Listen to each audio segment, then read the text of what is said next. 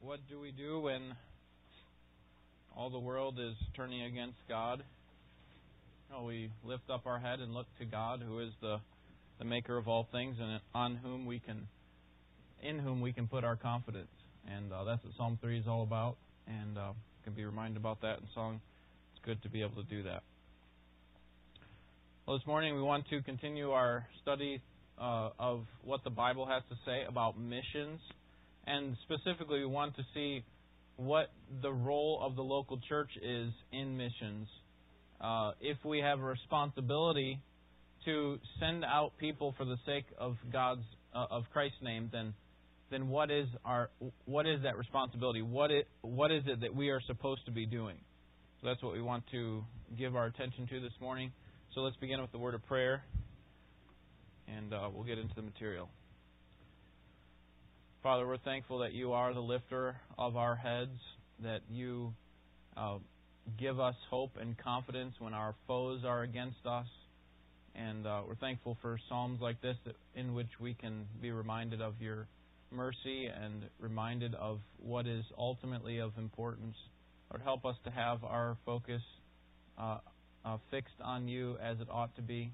And Lord, as a church, we want to honor you in how we uh, teach uh, all that Christ has commanded us and how we spread that teaching to all the nations. So help us this morning as we think about missions. May we understand properly our role and um, be very faithful in in uh, in supporting our missionaries in sending and overseeing and in helping and whatever way that we can be a part of their work. May you help us to do it with all of our hearts and to do it with love. We pray in Jesus' name. Amen. All right, let's uh, let's begin with the uh, question. Turn to Luke chapter 24. Jesus was on the road to Emmaus, and after speaking to these two men, he comes and meets with his disciples after his resurrection, of course. Luke chapter 24. And we want to answer the question to whom was God's missionary commission given? Who, who had the responsibility of carrying out the missionary endeavor that Jesus gave? So let's read verses 33 to 48. And we'll, we start to get a glimpse of what the purpose of Jesus' resurrection is what what's supposed to happen now that his resurrection is accomplished, and um, and we see that here in these verses. Verse 33. And they got up that very hour and returned to Jerusalem and found gathered the eleven and those who were with them. Speaking of the two men on the road to Emmaus, they found the eleven disciples, saying, "The Lord has really risen and has appeared to Simon." They began to relate their experiences on the road and how he was recon- recognized by them in the breaking of bread. And while they were telling these things, he himself stood in their midst and said to them, Peace be to you. But they were startled and frightened and thought that they were seeing a spirit or a ghost. And he said to them, Why are you troubled? And why do doubts arise in your hearts? See my hands and my feet, that it is I myself. Touch me and see, for a spirit does not have flesh and bones, as you see that I have. And when he had said this, he showed them his hands and his feet. And while they still could not believe it because of their joy and amazement, he said to them, Have you anything here to eat? They gave him a piece of broiled fish, and he took it and ate it before them. Now he said to them, These are my words which I spoke to you while I was still with you, that all things which are written about me in the law of Moses and the prophets and the Psalms must be fulfilled. Then he opened their minds to understand the Scriptures, and he said to them, Thus it is written that the Christ would suffer and rise again from the dead the third day, and that repentance for forgiveness of sins would be proclaimed in his name to all the nations, beginning from Jerusalem. You are witnesses of these things. so, Jesus appears to the eleven and these other two men um, who were on the road to Emmaus with him, and uh, they just can't believe it.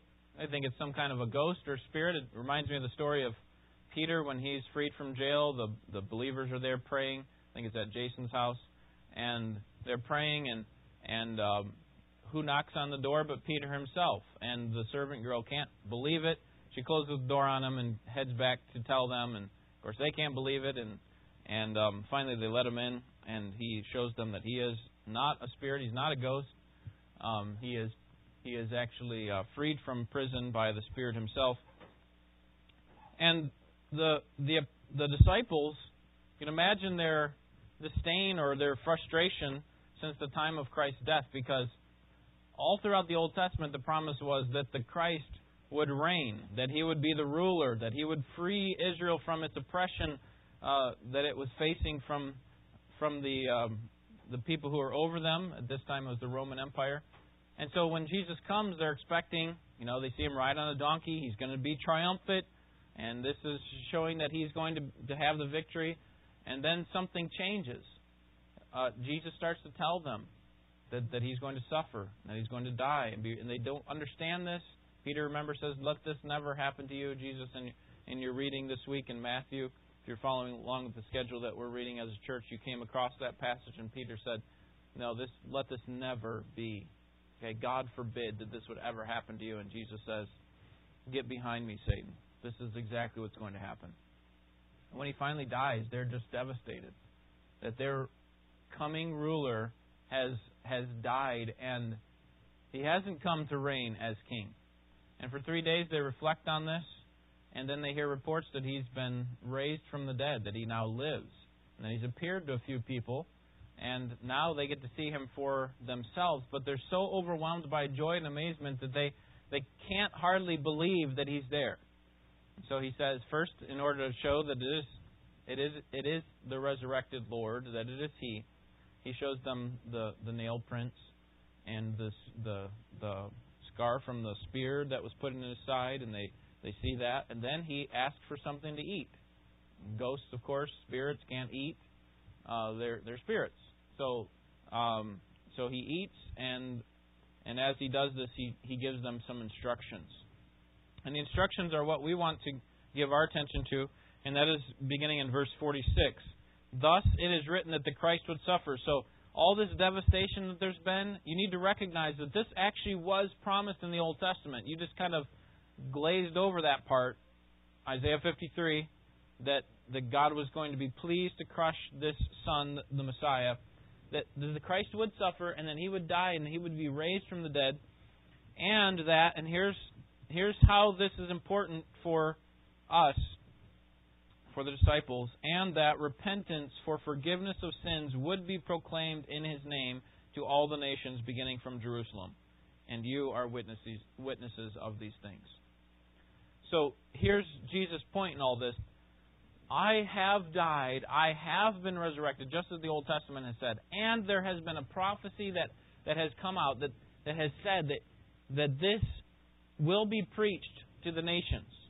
And that repentance and forgiveness of sins will be preached to all the nations beginning from Jerusalem. And you are going to be those witnesses. So, the missionary commission is given initially to the disciples who would make up the early church. These 11 disciples are the ones who would actually begin this church movement, which is going to happen in Acts chapter 2. All right, so let's think about um, let's think about the chain of sending. Uh, turn to John. Well, let's let's say Let's stay here. Will someone turn to John 3:17? We're going to come to, back to Luke 24. Paul, John 3:17. The first is that God sends His Son.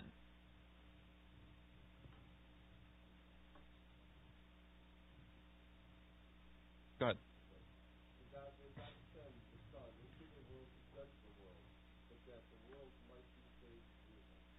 Okay. So this actually comes in a negative statement. God did not send the Son to condemn the world, but to save or to to rescue, to deliver the world through Him. That is through His life and death. So the positive statement that we can take out of this is that God sent His Son into the world not to condemn him, but to to save the world through Him. So the first part, link, we could say, of the chain of sending is from God to the Son, and the second, as we can imagine, is from the Son to the Spirit. Look at chapter 24 of Luke in verse 49, and someone read that for us.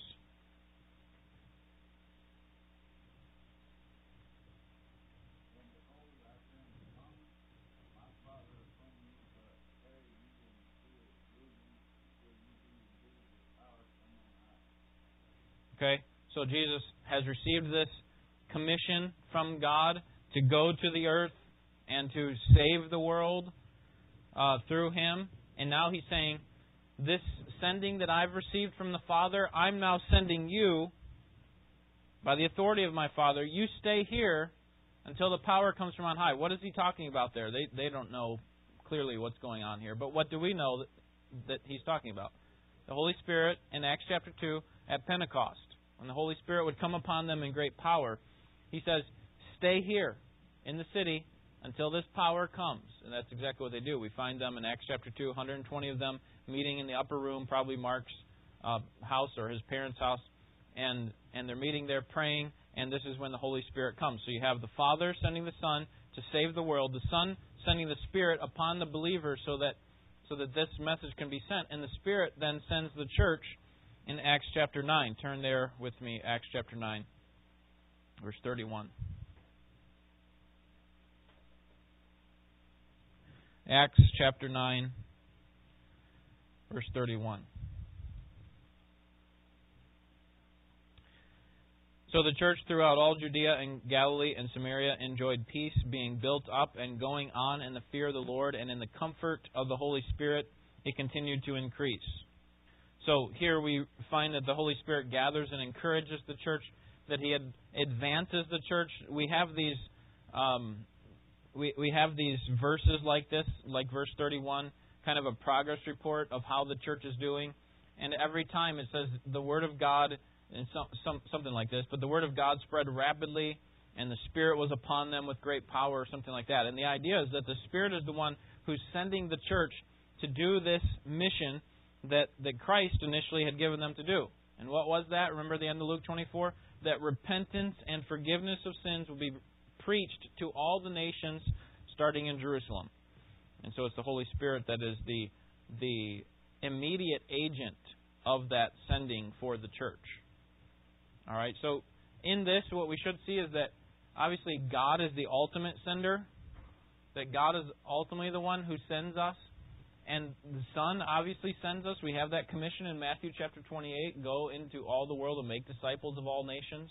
But the, what I say, immediate agent, the one directly above us, is the Spirit who's giving us the authority and power to do this. All right, then the next part of the chain is the church sending its own people. The church sending its own people. Uh, turn over to chapter 13, Acts chapter 13.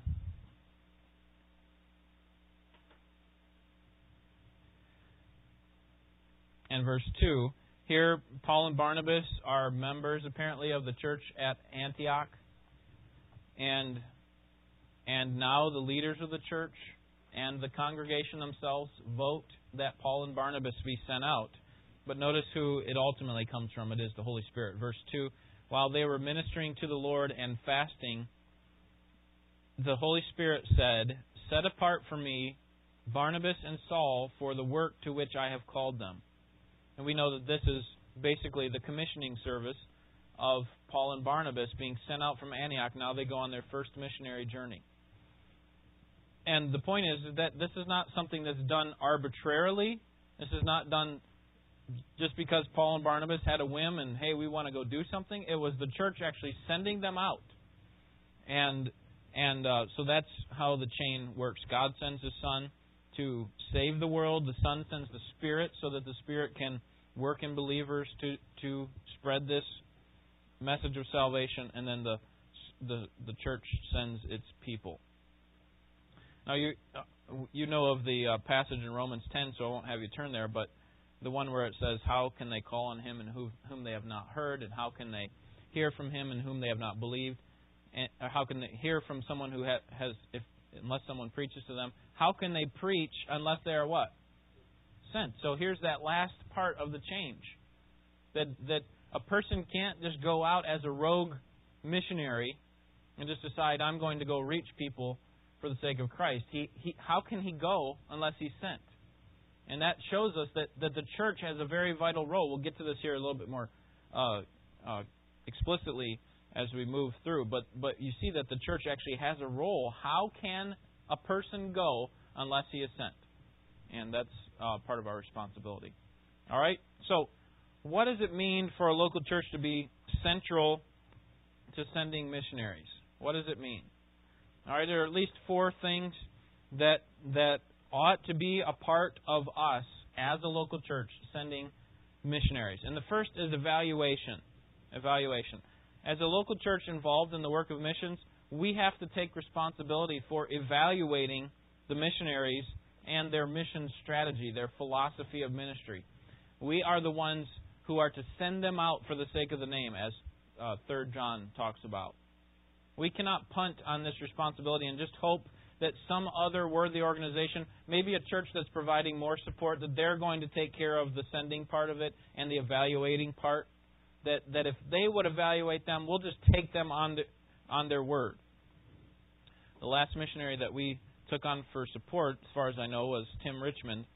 And part of that evaluation process, from what I understand, is, is having him come to speak at our church, right?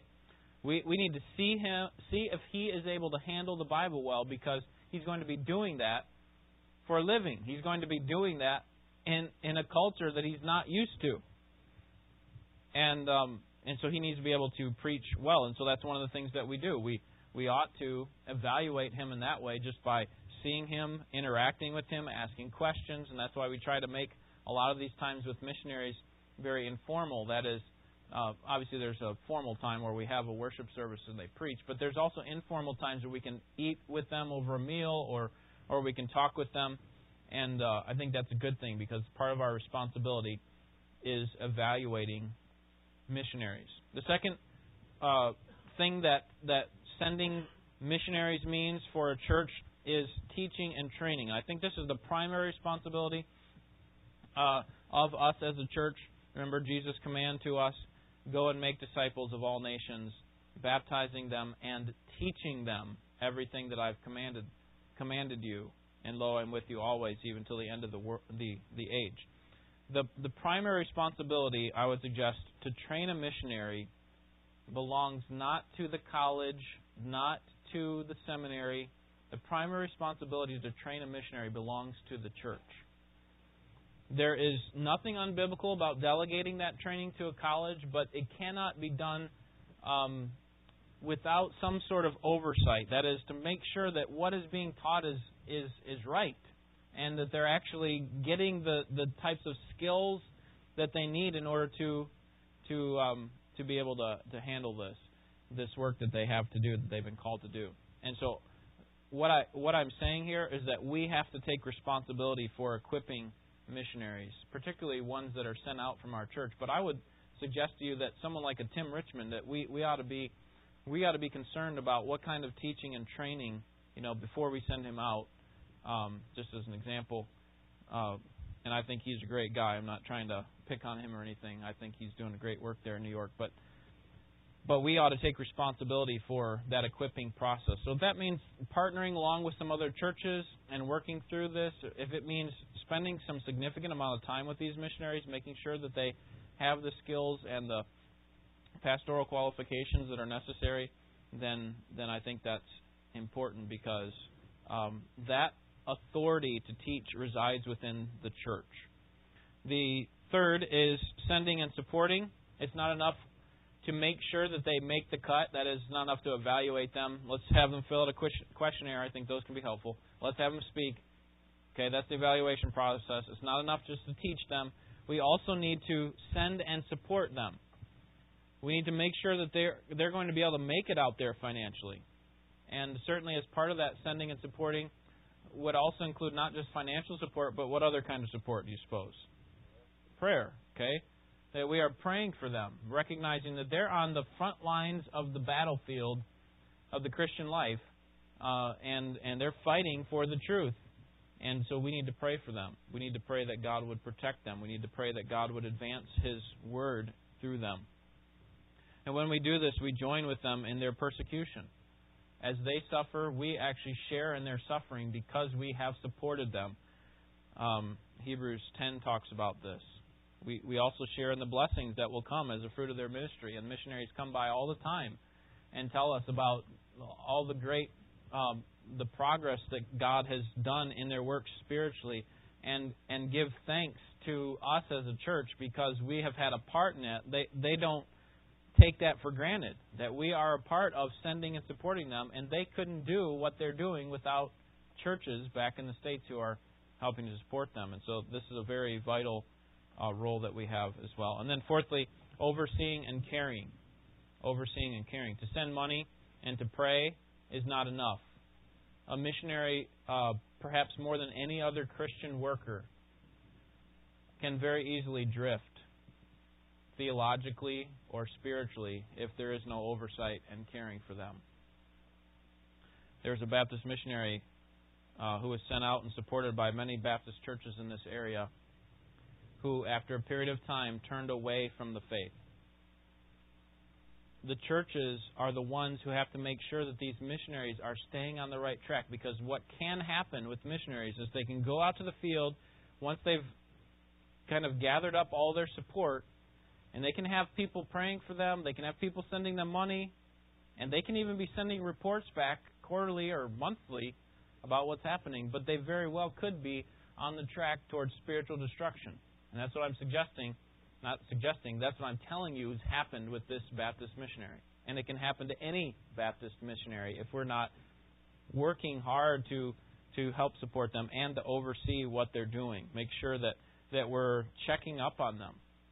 Uh, sometimes it's easy to treat missionaries like like a, one of our creditors. You know, we just send the bill and we're all set. Here's what you need to, to do what you do. So just do it. And when you come back to the States, just say hi. We would appreciate that and that's it. We don't develop relationships with them. And uh, now I think our church is is good at developing relationships with missionaries, and I think there's room for improvement certainly. But but but it's easy to treat missionaries like just another third party uh, subcontractor or something that we can just kind of send the money to, and, and you do the work and let us know how it turns out. But but I I'm convinced that we need to have personal relationships with these men and with their families. All right. Any questions so far on the local church's role in missions? Any comments, concerns? All right, so then if our responsibility is to send and support and to oversee and to evaluate and so on, then what is the role of missions agencies? should we be even using missions agencies? Uh, what is the role of the mission agencies? Anyone have any idea what the mission agency actually does? Help me, Jared. Okay, so what kind of let's let's just talk really practical. What kind of things do they coordinate? Okay.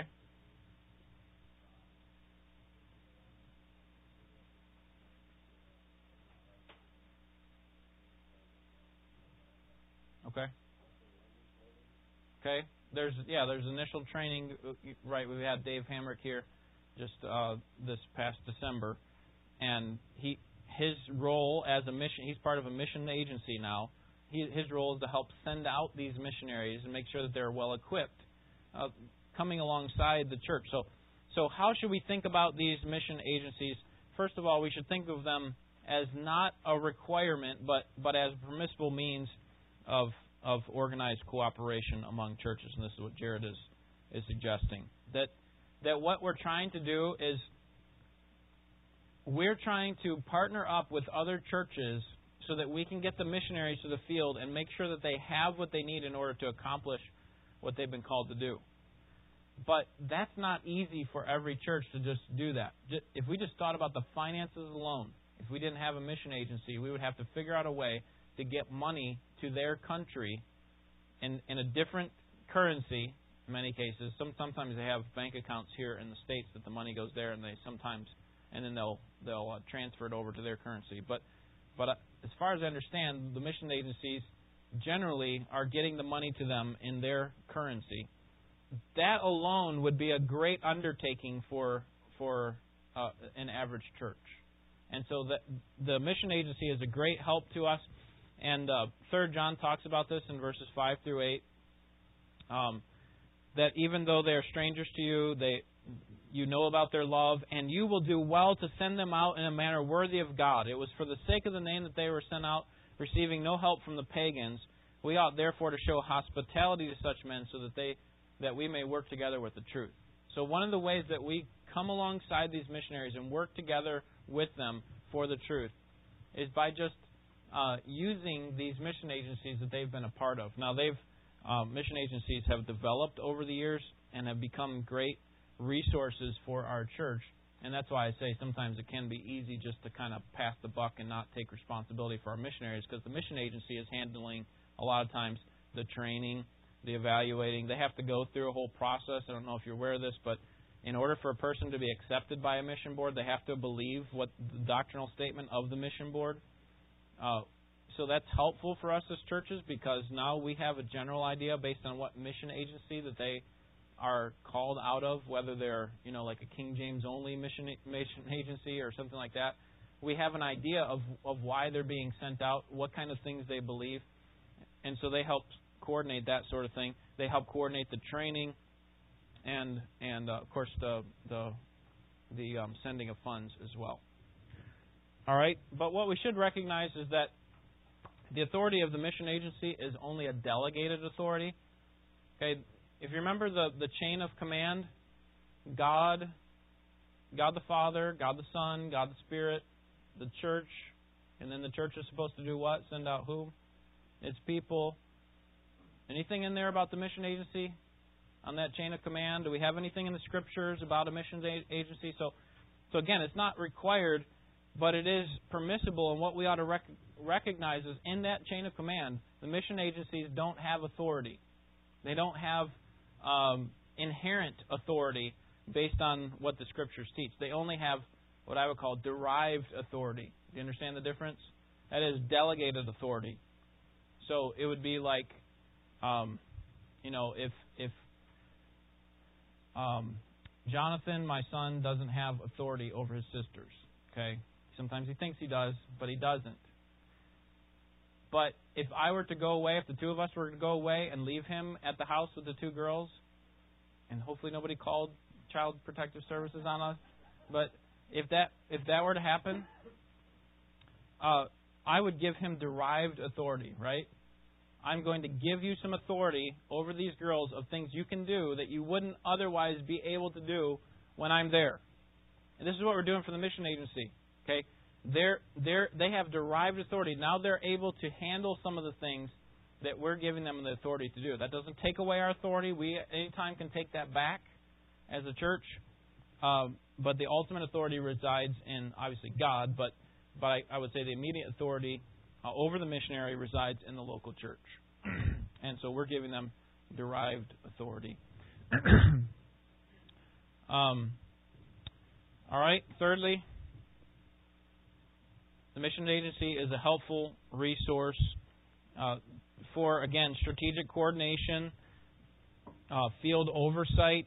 Many of these mission boards have uh, dedicated field directors who have the responsibility of of overseeing an entire group of missionaries in a specific field. So, for example, Archie Perez used to be a field director for the Southern Baptist Convention Mission Agency, and he was over, I think it was all the churches in Latin America, and or maybe it was just Mexico or something like that. But but his responsibility was to go around to each of the Southern Baptist missionaries that were in Mexico or wherever his region was, and he had to just check up on them, just do oversight. How are things going? What can we do for you? What are we missing? What do we need to report back to the churches? And and so, field oversight is another important thing. Again, it's something derived from the church.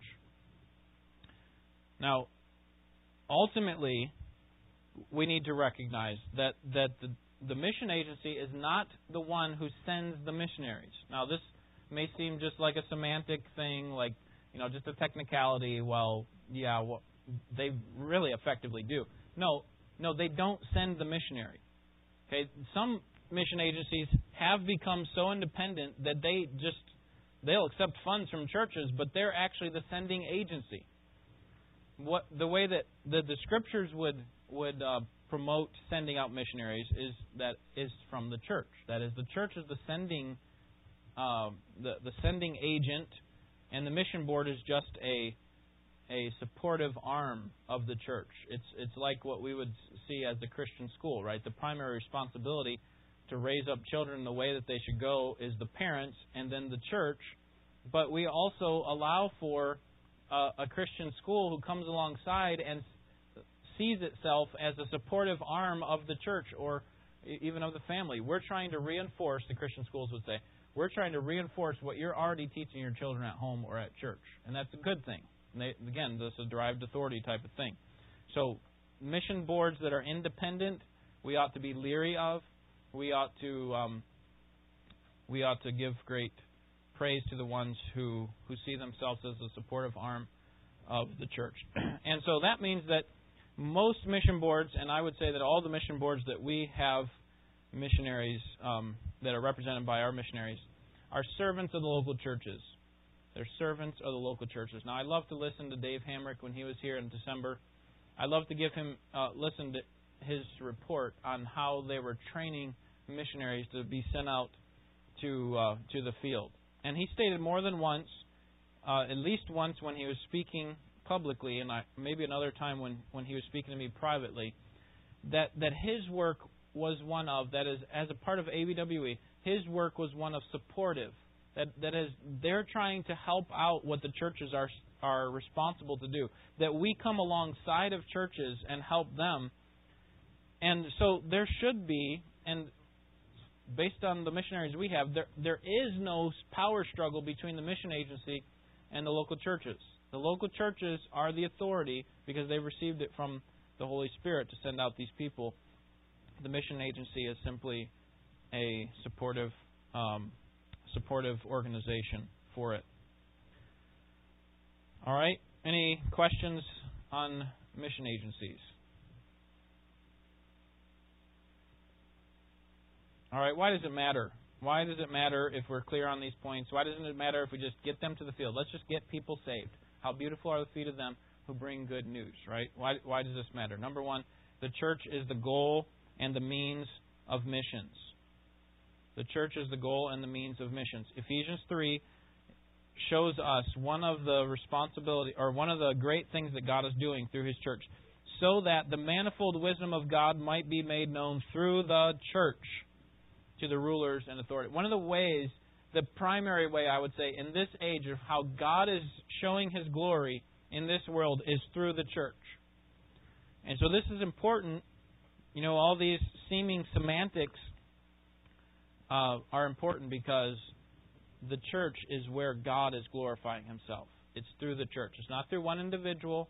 It's not through missionaries as you know a huge group. It's through the church. And so what we're expecting is that that the the church is the sending agency of these missionaries, and the church is the goal of these missionaries the goal of doing missions is not to make a lot of people feel better physically or get better bank accounts in these different parts of the world. The goal is to plant churches. It is to plant churches. Now, there are certainly plenty of other worthy uh, missions roles, but at the center of what missions is, it is to plant churches. And so that's why I say it's the goal of missions. Uh, second reason it matters is because individualism can be problematic you know, this rogue mentality that I can just go out arbitrarily or apart from anybody's uh, commissioning and just do what I think is best. Uh, this ought to this ought to happen through the local church. Acts 15:24 says, "Since we have heard that some of our number to whom we have we gave no instruction have disturbed you with their words, unsettling your souls."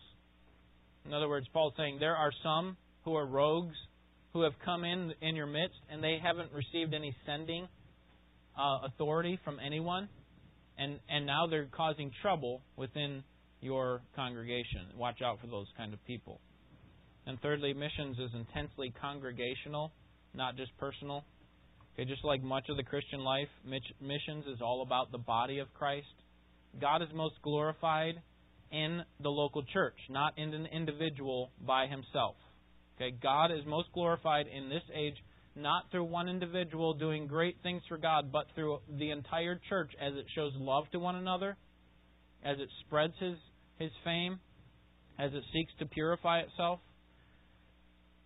All right, it's congregational.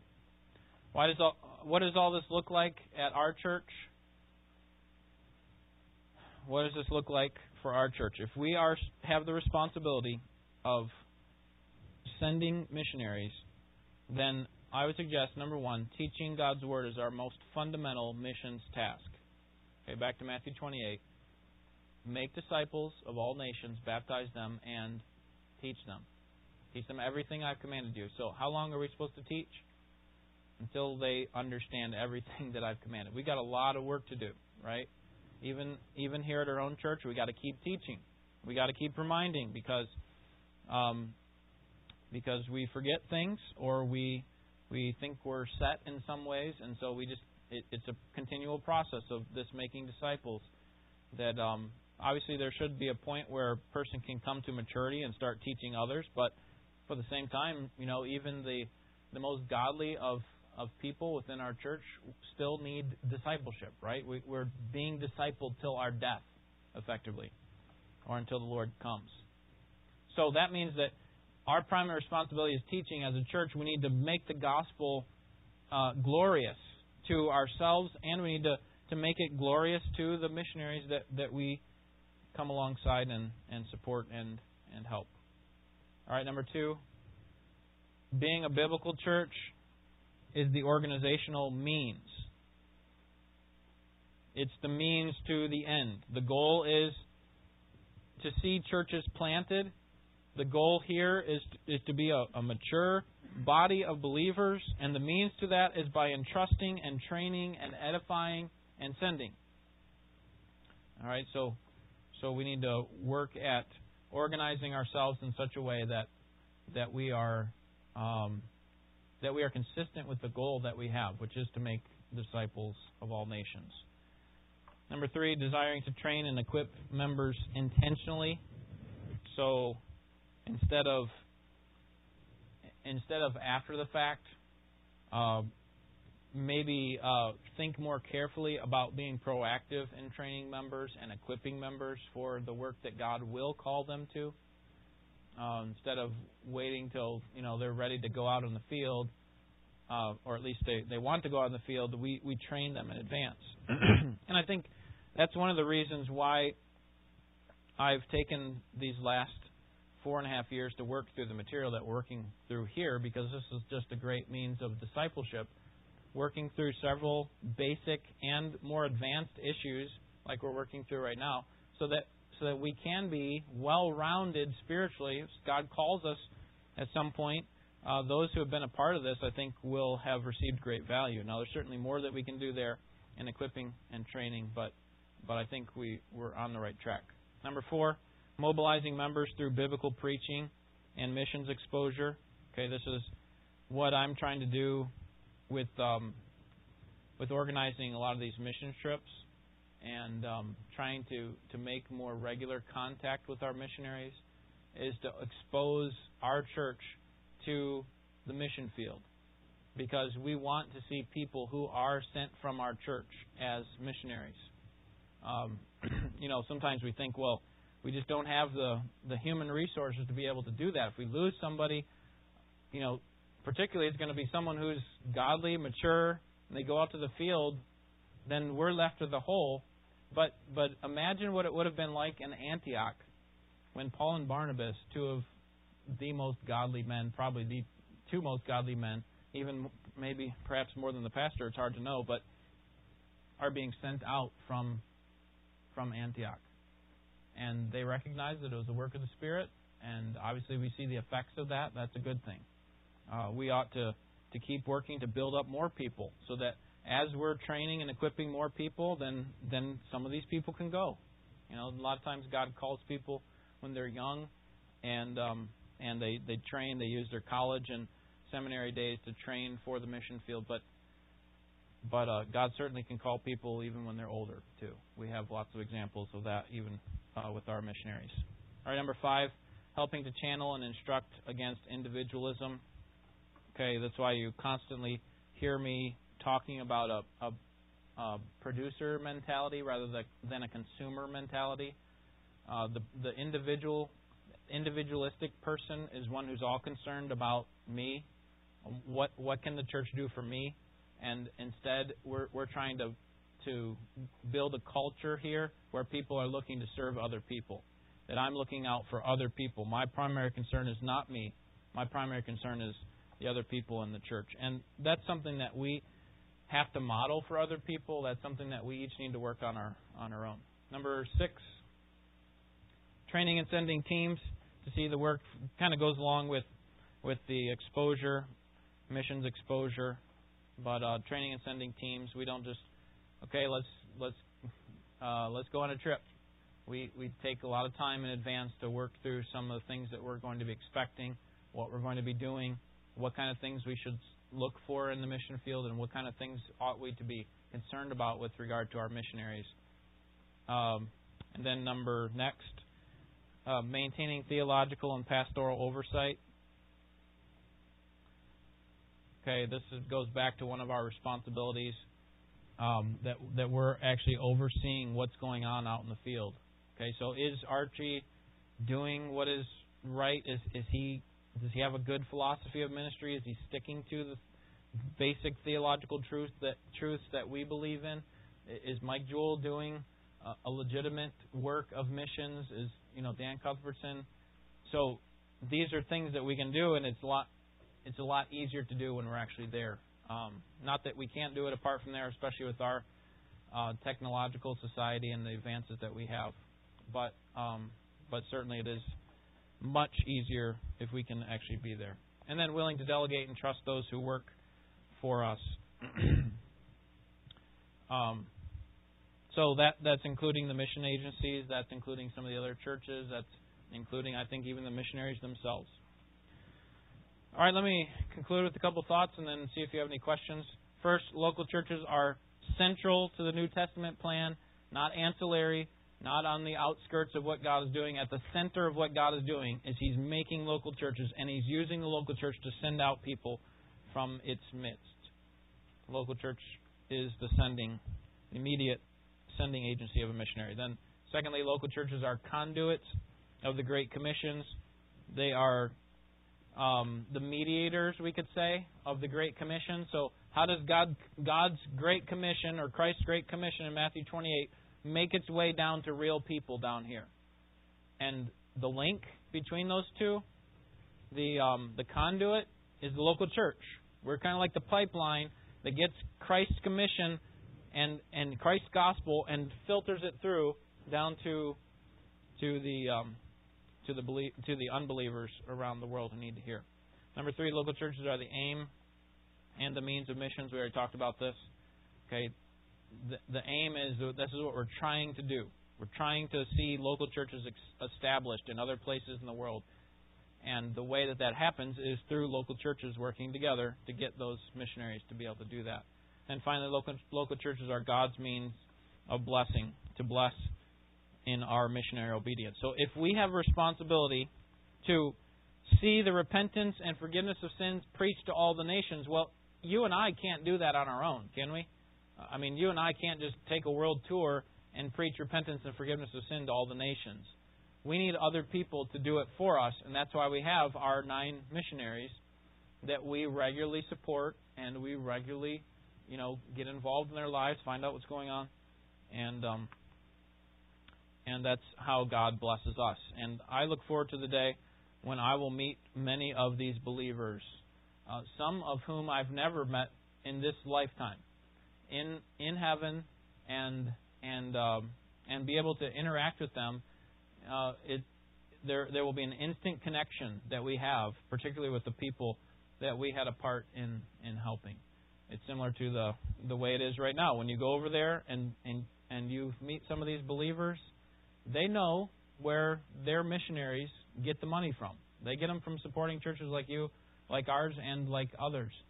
And so when these supporting churches make an effort to come out there, there is an instant connection because they appreciate the fact that you uh, sacrificed so that the gospel can come to them. It's the same way that, that you feel about those who have sacrificed to get the gospel to you. And, uh, and we can have a great part in that. We can advance uh, missions and be a part of that blessing. Any questions, comments? Phil? Yeah. Uh, he's actually turned away from the faith completely, not interested. There, what happened was um, it was discovered about a year before all the churches knew, really, and so he's kind of just keep it quiet, still collecting support. And word got out. I think he started trying to feel some of his supporting churches and things like that. And several of the supporting churches sent sent uh, representatives over to the field to to talk to him one on one and just talk to him, try to reason with him. You know, do you understand what you're what you're espousing to here, and and things like that. And he was already convinced in his mind, and that's why I say it's it's it's uh, it's a temptation for these guys and these families is that when they're out there, they can go for long periods of time. If we're not checking up on them, overseeing, uh, it, they could very easily spend a whole long period of time like this, like a year, and we not even know about it. So we we it's good to have regular contact with with them, and I think it's important, you know, that that come from the members, not just you know the pastor or missions committee or something like that, whatever a church has. Anything else?